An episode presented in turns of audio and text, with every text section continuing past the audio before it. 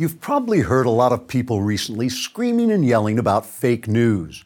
Charges fly from all points on the political spectrum. This story is mistaken. It's fake news. That statement is incorrect. It's fake news. But to my mind, these arguments miss the point. Mainstream American news is all fake because the major news outlets are so consistently biased toward the left that whether any given story they report is factual or not, their overall reportage is essentially leftist propaganda.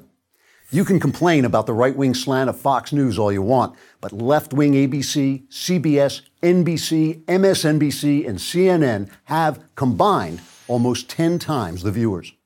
Look, the chief journalist at ABC is former Clinton operative George Stephanopoulos. The president of CBS News is David Rhodes, the brother of a former senior Obama staffer. Comcast, which owns NBC, is run by a major Democrat donor. Same for the leadership at CBS and Time Warner, which owns CNN. Only 7% of American journalists identify as Republican. And while a lot of news outlets forbid their reporters to donate to candidates, 96% of those who did donate last time out gave to Hillary Clinton. These journalists claim that despite the fact they're all Democrats, they can be objective. It just ain't so. Psychologists have shown that when people associate almost exclusively with those who agree with them, they suffer from groupthink and confirmation bias and lose their ability to see events clearly. Now, it's not that these journalists are liars, exactly. It's that their bias skews their reporting in very specific ways. Let me give you Andrew Klavan's three rules of mainstream media journalism. These can transform any story, whether it's true or not, into fake news. Rule number one Whenever left wing prejudices are confirmed by a single event, that event is treated as representative. But whenever left wing prejudices are contradicted by a single event, that event is treated as an isolated incident. And if you treat it as representative, you are deemed to be hateful. So, for instance, a white cop shoots a black suspect. The mainstream media treats that story as representative of general police racism even though studies show cops don't use deadly force more often on blacks than on whites. On the other hand, if a Muslim commits an act of terrorism and someone is bold enough to point out that the terrorist act is, in fact, representative of the daily acts of Muslim terror around the world, this is considered Islamophobic. The leftist media cherry picks when an event illustrates a larger narrative. That's fake news.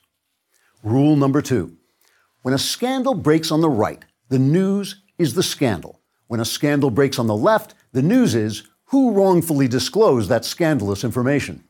Thus, when the media wanted to raise suspicions that Donald Trump was somehow in league with the Russians, they freely quoted illegally leaked information from intelligence sources. But when Congressman Devin Nunes announced he had information that the Obama administration might have misused intelligence against Donald Trump's transition team, the story became how did Nunes get that information? And did he do it legally? The scandal meter is heavily weighted to fall to the right. Fake news. Rule number three individual extremists on the right are highlighted, but the overall extremism of the left is ignored. In one of the fakest fake news stories in recent history, the mainstream media rose up as one to tar conservative Tea Party members as racist when all they really wanted were lower taxes and less government spending. Reporters gave the Tea Party disparaging nicknames, represented their almost universally peaceful gatherings as ugly and violent.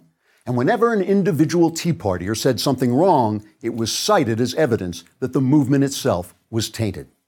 Meanwhile, the continually violent, vandalizing, anti Semitic socialist movement that went by the name of Occupy Wall Street was hailed by journalists as an important social development, right up to the moment it vanished without a trace, except for the piles of litter its protesters left behind.